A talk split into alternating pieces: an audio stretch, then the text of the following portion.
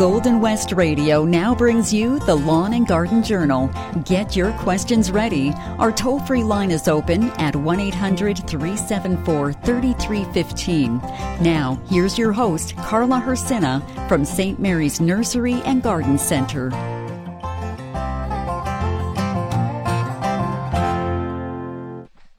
Good morning, everyone. And I'm going to say welcome back because it's been a couple weeks since we've uh, to the Lawn and Garden Show. And I must say, I missed you. It's been a little bit of time frame too where we've seen our gardens starting to grow and flourish. So there's lots happening in our gardens. So we're going to talk and I'm going to ask the question, how does your garden grow? and it's growing wonderfully in July with a little bit of the coolness in Christmas to last night's cool. I think I saw eight degrees that was on there, but it is July. It is summertime and it's a July day. Please listen. In idle mood this happy day, I let the moments drift away. I lie among the tangled grass and watch the crinkling billows pass over seas of clover, like a tide that sets across the meadow wide, the crimson crested ripples run from isle of shade to shores of sun. And one white lily seems to be a sail upon this summer sea, blown northward, bringing to me today a fragrant freight from far Cathay. Low is the wind that waves the rose in gardens where the poppies grow, and sweet as bells heard far away, a robin sings his song today. Sings softly by his hidden nest, a little roundelay of rest, and as the wind his dwelling swings, he dreams his dream of unfledged wings. While blending with his song, I hear a brook's low babble somewhere near. A glory wraps the hills and seems to weave an atmosphere of dreams. About the mountains' kingly crest, as sink the sun adown the west, earth seems to sit in folded hands. In peace he only understands.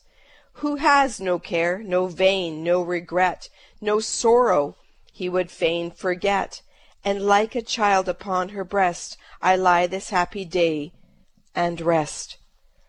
The green things are growing, whispering to me of many an earthly old mystery, of blossoms hiding in the mold and what the corn cups enfold, of life unseen and too dim to look through the nature up to him who writes the poem of each the year for human heart and eye and ear. O summer day, surpassing fair, with hints of heavens in earth and air, not long do I keep you in my hold. This book is closed, the tale is told. The valleys fill with amber mist, the sky is gold and amethyst, soft, soft and low, and silver clear. The robin's vesper hymn I hear, and see the stars alit one by one. The summer day today is done. Welcome back, everyone. You're listening to the Lawn and Garden Journal. We're into July. Yes, it's July, and I have to admit, um, Parker took us to a little bit of a commercial here, and uh, lo and behold, uh, of course, my duties of being away on business here, I come back and I am now have my fingers tickling because believe it or not, some of the seed catalogs and catalogs for 2024 are on my desk. And as I give a little bit of a chuckle, I go, oh no, the season has just begun and already the plans for 2024. But isn't that just like gardening? Think about it. We have our beautiful things that are happening, blooming, fruiting, flowering, producing, and already you I can say you're out there and you're like, all right, I love it. I love it. I love it. Right? Just like those Instagrams and videos that you kind of watch maybe sometimes. But in the back of your mind, you're also thinking, what am I going to do next year? That's where we are at. But I have to say, I love it. I love it. I love it. The garden is taking on its shape. The the tomatoes. I had my first tomato. Yes, there's the conversation about tomatoes. I had the first tomato off of Mountain Man. It was a new tomato that we had uh, at the garden center this year, and I have to say, even my husband said, "Oh my gosh and golly, this tastes so good." So I hope you're able to, or have had one tomato off of your crop this year because it it definitely beats the store bought ones for sure. It gives you that true taste. It reminds me also too of when uh, our daughter started gardening. And of course, when she hit a certain age, you get that phone call. You have to take this phone call. Your daughter's calling. And of course, I'm thinking the worst. And what is it? Mum, I dug up a, a carrot. It tastes so good. Well, a little bit of mama pride is in there because A, she's growing her own food, and B, seeing what it truly tastes like to pull a carrot with a little bit of dirt on it and having a little bit of crunchy taste that's in it. Yeah, everybody ate a little bit of dirt when they were little, right? It's good for you. Keeps it going. Anyway, the lines are open. 1 800 374 3315. I'm going to ask you, if you're listening, how does your garden grow? Give us a shout. If you have any questions, concerns, anything, give me a call. I want to hear from you because it's been a while. And all of a sudden, all right, Annabelle's on the line. Good morning, Annabelle. Good morning, Carla. Good morning. My garden is growing beautifully without irrigation. I'm from Morden. It is dry, but the garden is growing well. My question is, should I pinch back tomato bedding plants when I put them in the garden? Yes. Um, well, basically, if they're new starts, it's part of it. I, you know what? I'm going to put a little star because I kind of put down sort of conversations that we should start sort of maybe prompting. And tomatoes was one with pinching. But when you're first putting them and planting them in the garden as a start, I don't necessarily, I usually pinch off the lower leaves and I like to set my tomatoes a little bit deeper from when they came off the start plants just because Okay. um, yeah, like you know when you look at the stem of a tomato plant at the bottom, it kind of gets that very uh, peach fuzz type of look that's in it. And Right. if the plants seem to stay a little bit longer in the pot, they actually get this little nubbly kind of woodsy. You, you almost kind of look at it, Right. what's happening? Yeah. So those become all potential roots. So some right. some people like to plant them a little deeper, and some people actually will lay them down and give them a little bit of an angle up to start growing. So, yes, you're correct. I pinch off the lower leaves, but Okay. the other thing What- we sh- oh, go ahead. What about pepper plants? Pepper plants, uh, side branching. I don't like to plant my pepper plants too deep because sometimes they'll cause uh, stem rotting. That's Okay. on those. So I usually keep them at the same level. But do you pinch them back? I will do a slight pinch. I usually let them give a little bit of growth, but you can do a slight pinch on certain varieties of them so you get some side branching and more flower development. And Okay. if we go back to the tomato portion of it, which is another little star that I had in there, is our plants are really developing nice, but this is the time where you may want to start uh, removing those. Uh, we call them those little sucker branching that comes off of the the main one where you have the side branches, and you start getting that tertiary one or that little one that develops in the Right. crotch between that stem. So pinch those out a little bit too as well. Okay. Good enough. Okay. Thanks. thanks so uh, much. All right, and I meant to ask you, how is it that you're not having to do any additional irrigation? Have you have had? Our garden is just too big. Oh, okay, all right. So, I'm I'm thinking maybe you have that perfect spot where you're able to get catch all that extra rain that's out there. But uh, I how- don't think so. well, if it's growing, you've got something right there, girl. Yeah, like that's yeah. that's that's in there. But um, how big of a garden do you have? Um, boy, I don't know how many feet. Uh, a good size of a good barn, like. Oh wow, good. y- Yeah, it's uh, it's it's like a neighborhood and relatives. Like there's lots. Oh, beautiful. I just had this vision of all these tomato plants and making salsa. That's oh, absolutely. That's absolutely. Yes. Yep. That's Yep. wonderful. Wonderful. Well, Mm-hmm. I hope you enjoy it and uh, and have fun sharing your bounty. We do. Thanks so much. Okay, you're very very welcome. Take care. Okay. Bye bye. Bye bye. Now, this is part of it too, is when we start growing a lot of things, we find that there is that capacity where you will get a bounty of stuff, right? And I know where uh, we all have different conditions on how we're growing, whether you're listening from someplace really close or someplace very far. We've had different conditions, different weather conditions versus hail, water, sun, and heat stress. And there have been sort of some questions on heat stress because we just came out of probably the warmest uh, June. I know with all that heat and all that hot wind, there have been a lot of plants that had some additional heat stress with crisp leaves.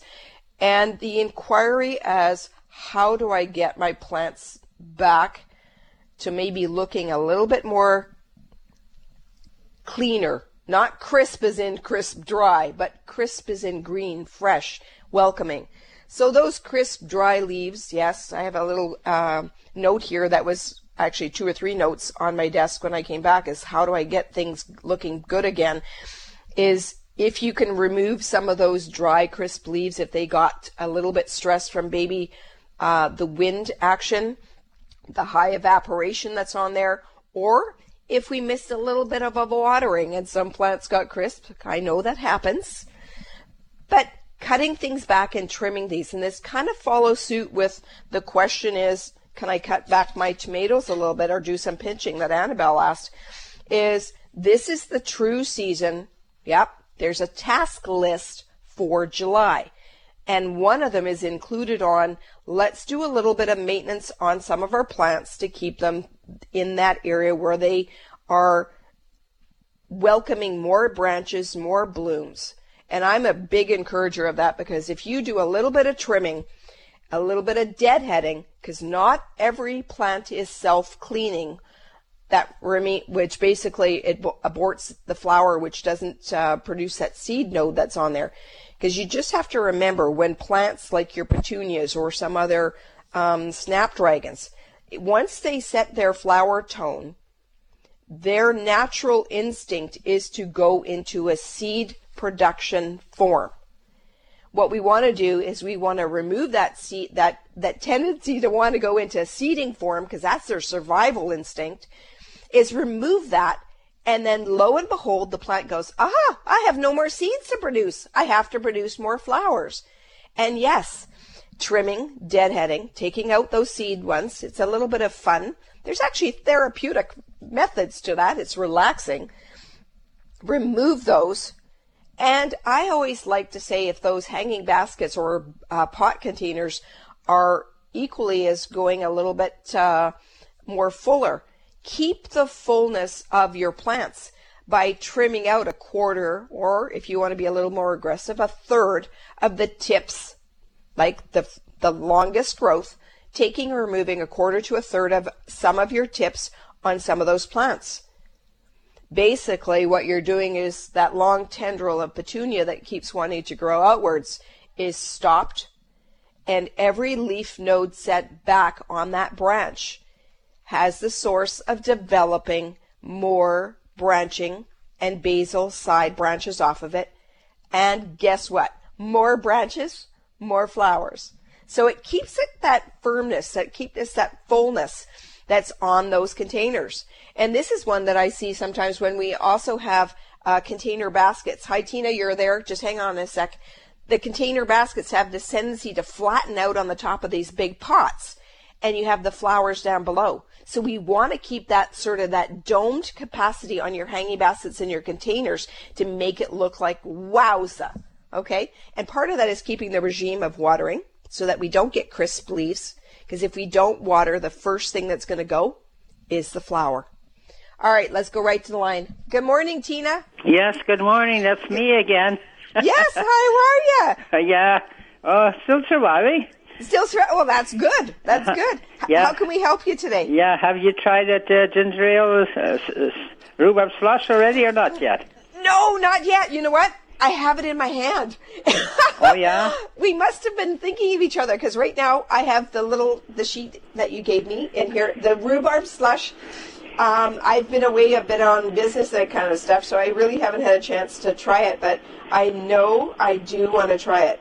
Uh-huh, yeah, I, uh, I was phoned a couple of weeks ago. I was phoned in too, and I, I forgot about when I gave you the recipe about. Uh, you also can just uh, can it in jars. You just make cook it and have the jars. Uh, I put them 200 de- uh, degrees in, in, a, in a stove and put my jars in there, Yeah. and and then uh, cook the rhubarb, uh, the juice, and just uh, pour put it hot in the jars. I used to use even spaghetti sauce jars. And anything wow. uh, uh, lids like that, you almost put it quite up to the neck. Just, just quite quite full actually. When when it cools off, it goes lower a little bit actually after. Yeah. So and then I just use a. Um, me and my grandson, I guess I found them after I brought you the recipe. So in the basement, I moved some stuff, and ah, I forgot about that. I had made made it in November. I had uh, canned it actually.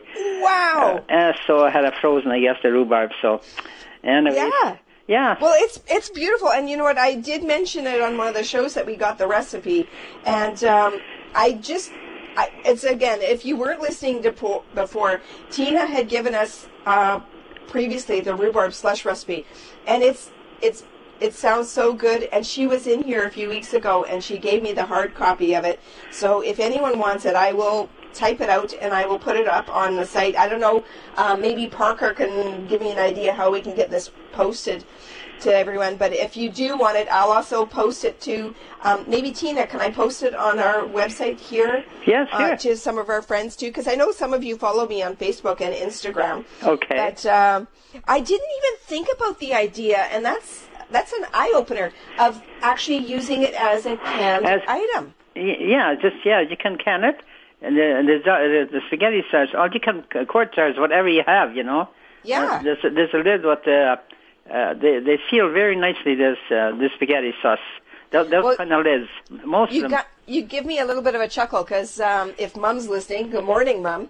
Uh, she does her wine juice that way, and she does juice for all the grandchildren, well, the grandchildren, and now the great grandchildren, and she keeps her juice, and she actually freezes the juice like you did with some of the, okay. stuff. But I never thought. Now I'm going to be giving her another task. There you go, mom. We're gonna we're gonna be canning her juice now. Yeah, yeah, you can do that. And then I just said about half a cup of uh, uh, juice, and then uh, the other half about the ginger ale or whatever. You, can make your own taste. Something you may might need a little bit more juice or a little bit more ginger ale, but you have to be careful when you, or even when you make a rhubarb slush.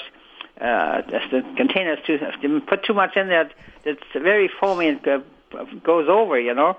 Yeah. Oh, I can I can see that because I know that uh, with the grape juice that um, my mom does, she would put a little bit of ginger ale in that for the kids because they would like that too. It makes wonderful punch. Yes, yes, very nice. I, we, my grandson, we just like it. So I said, oh, I'm going to tell you that. I never thought of that, you know. So Yeah, and I, I think I remember when you were saying that on the back page here, I'm looking at it, it said that you found it originally in the Saskatchewan Ladies Cookbook, first edition.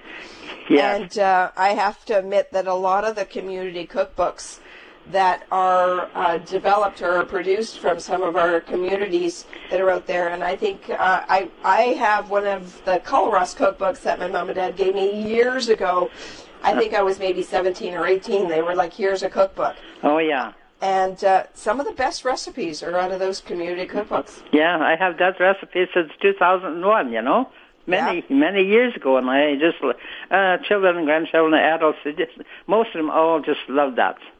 Oh Yeah. well, that is something, and I'm, I, you know what, we were we were connected this morning because uh, they said you were on the line, and I just put my hand down, and it was sitting here right on my desk. oh yeah, yeah. So I tried to phone um, two Saturdays ago already, and then oh, and then it was, it was too late. I phoned and they said do it next Saturday, and then next Saturday again, and all, no, then they said you were not uh, taking any calls. So I figured, oh, Yeah, try, try you and know do what? it today. Yeah, well, we had the July, and I have to apologize. We had the July long weekend, which is limited uh, Mm-hmm. with people. With, so we did a tape show, and uh, I I have to say I do I do run another business. Well, I run my business too, so sometimes I have to sneak away on business. But uh, I do miss you guys when I'm away, Okay. and uh, it just makes our it makes our calls when we're back together again a little bit more exciting. hmm Yeah. Okay, then have a good Okay. day and hope You hope, too. Think I'm gonna like the rhubarb sauce. a rhubarb, rhubarb slush and rhubarb juice, I guess you could say, a drink, whatever.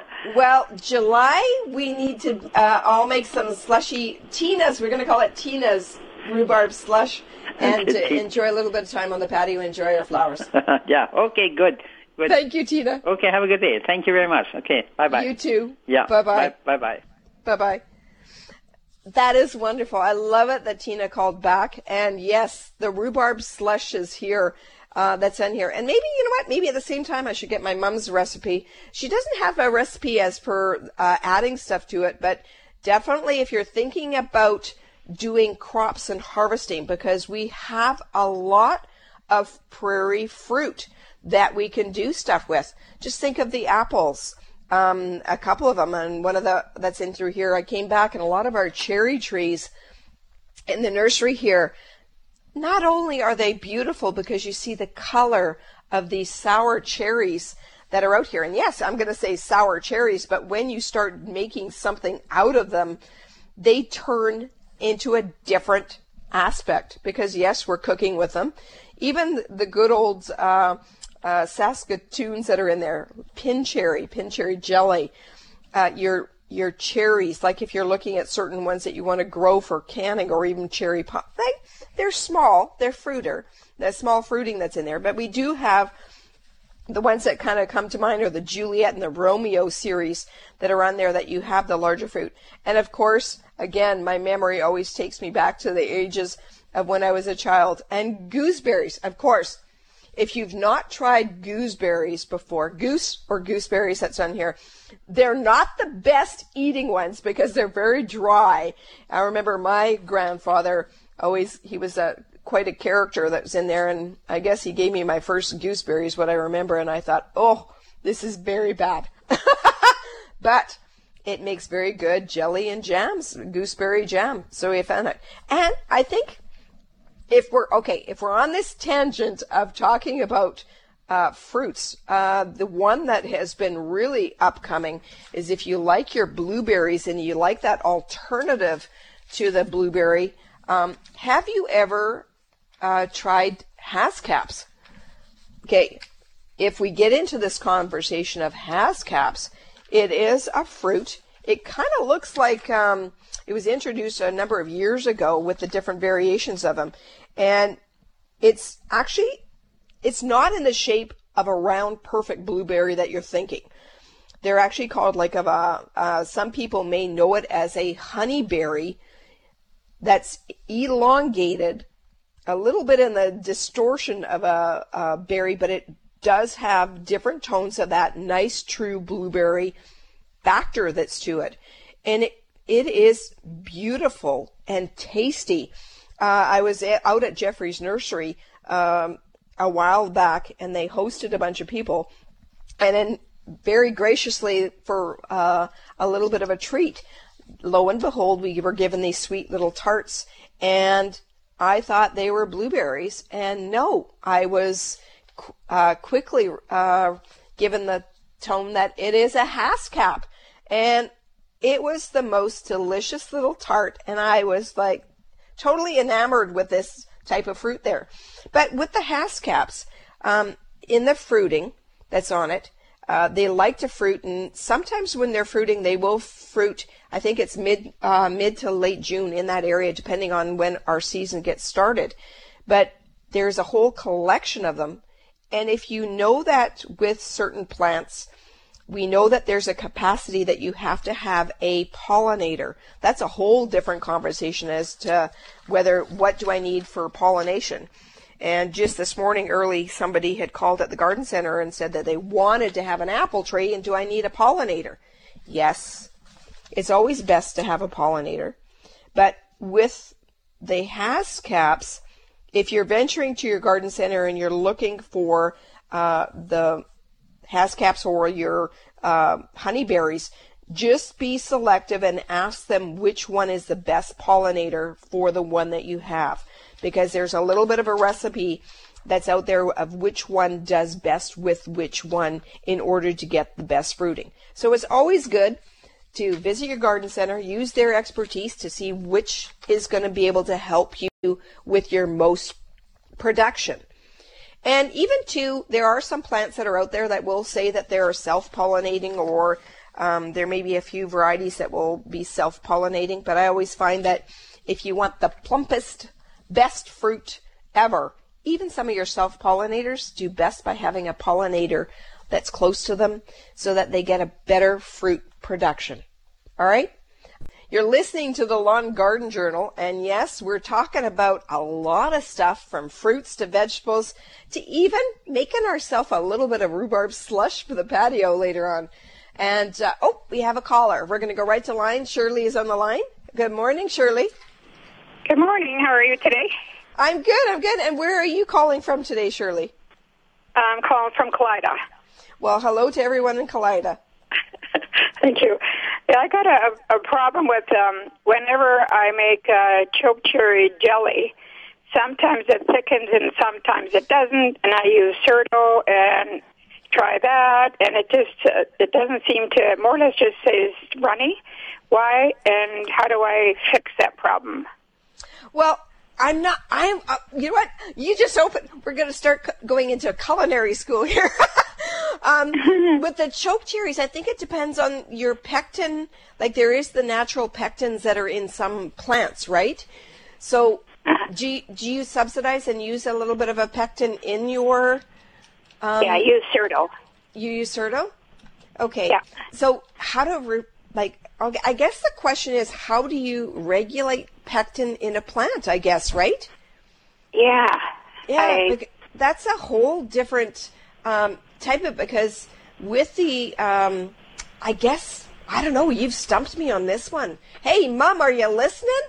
Um, maybe there's some there's some things that are out there because I know in certain areas they naturally. Uh, I guess um, always I, I'm stumbling here because some plants have their own natural pectin that is that makes it sort of that coagulation portion of it. Um, maybe concentrating on that pectin is maybe reducing some of your your jellies or your syrups a little bit so that they're concentrated a little bit more. So I know when you get your juices that's in there, sometimes big batches need to be just maybe a little bit of reduction so you're using more of the natural pectin that's in it. Um, I think it probably. Uh, now here, I'm going to throw something at you too. It may have something, and maybe there's people out there that'll listen that are in there. I'm just kind of thinking of the analogy of kind of how pr- fruits produce. Yeah. If they produce, go ahead. Yeah, most the the berries that we get are um, in the growing in the wild. Yeah. And we also planted some choke cherry trees, and I've used them and they seem to do the same like that were in the yard. And it, it's funny, like you never know when it's going to thicken and when it doesn't. Uh, the juice is okay too, but then I find I have to um, put water in it to thin it out a bit because the juice gets pretty strong. Yeah, and yeah. You can make it go a long way, but it's some once in a while the juice will thick, or the the the sauce will thicken. Not very often, and then the rest of the time I still stays runny. I had the same problem yesterday with strawberries. I went to uh, cook them and all that, and um, I put them through a sieve because we have to uh, have strawberries with no seeds, strawberry jam with no seeds. And when I did that, the stuff that came out that went through the sieve, that uh, did not thicken very good, but the, the stuff that was left with the seeds in it, that thickened right oh, wow. away. Yeah. So by taking the, and I never added no water or nothing, Yeah. just a Yeah. Certo to the whole thing. And then the, the the juice that came out right away. It never thickened. It did like chilled a bit, but not like jam or jelly. Yeah. But the stuff that was left over from the seeds and that that thickened right away. yeah. I think I think it. uh, You know what? Uh, to me, it just goes back to whether. And you know what? I'm going to be totally looking this up. To like, you've got me just itching to get to the computer and kind of look at things to see if if what if choke cherries have no like they may not have enough pectin in them or sometimes they do.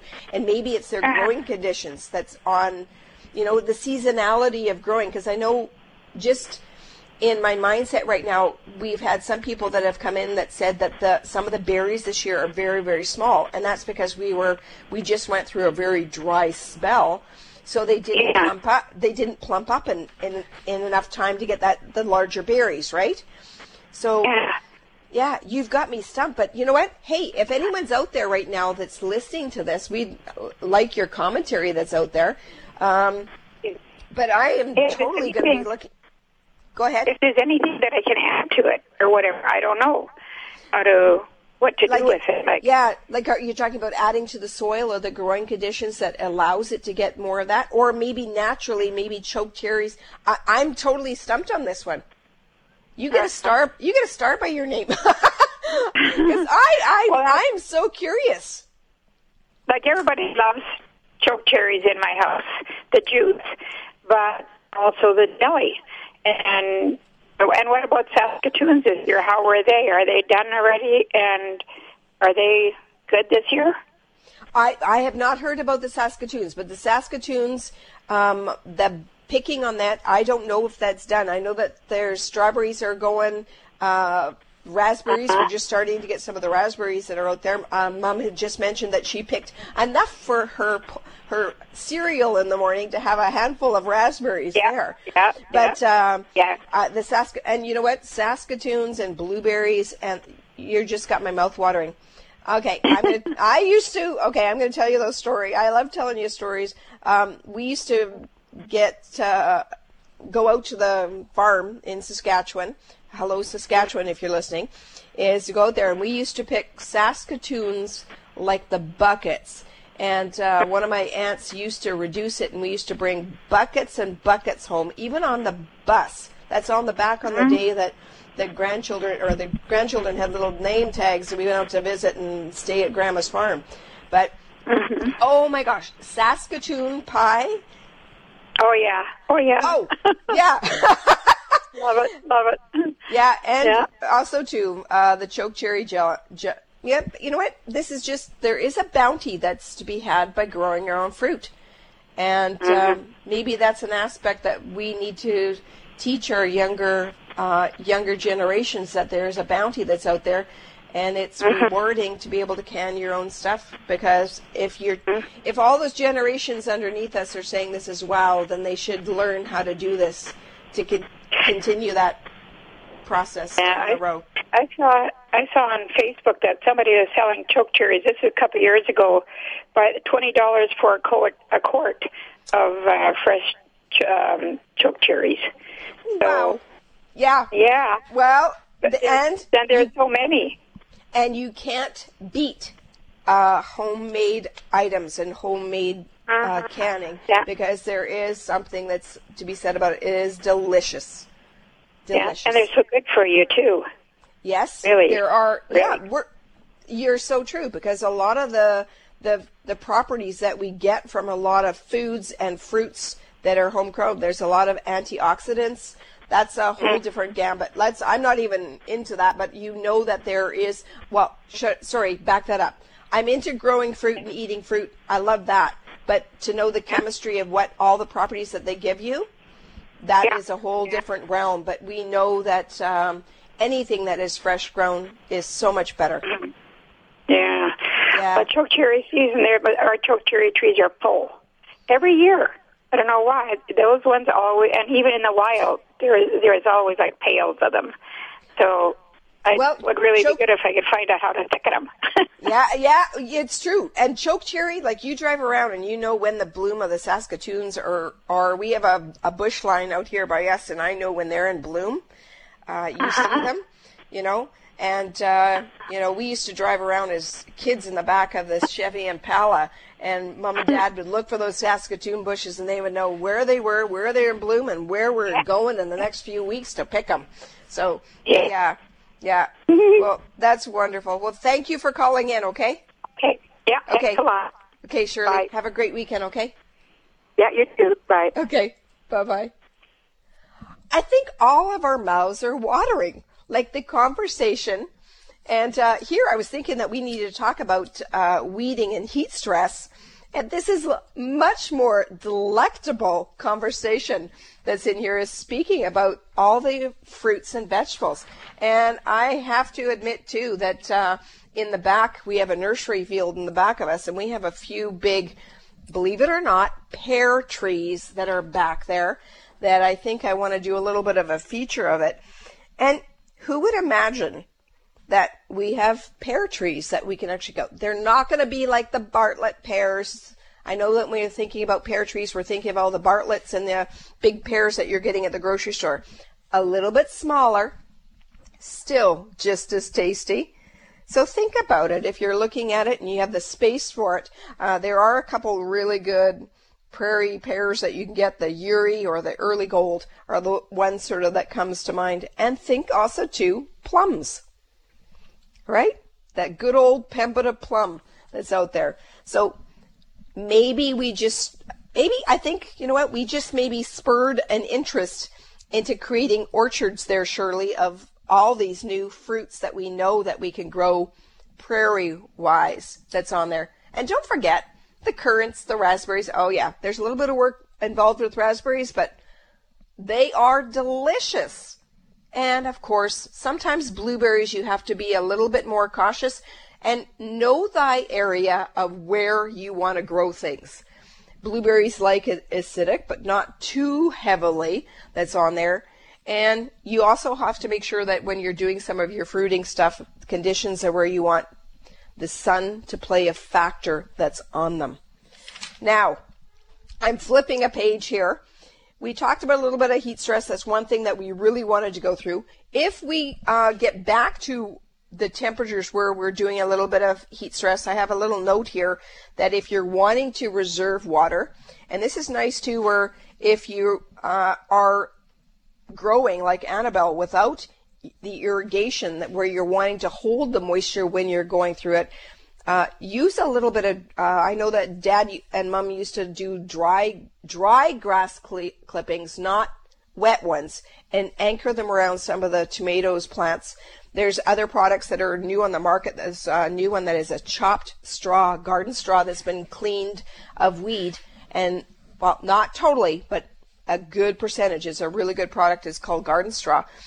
By putting it around some of your plants, and this is one condition that if it will help to hold the moisture down, it will also deter blown in weed seeds from getting direct contact to the soil.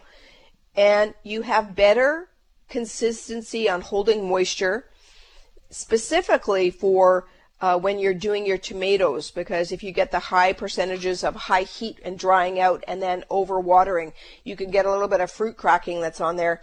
And the other aspect about putting a little bit of a mulch underneath some of your tomatoes is the prevention of maybe helping it with uh, blossom end rot. Irregular watering patterns keeps the consistency, and even uh, maybe a little bit of a backsplash from the soil back to the uh, tomato roots that or the tomato leaves, it could get a little bit of a bacterial aspect that's on there that you want to do a prevention.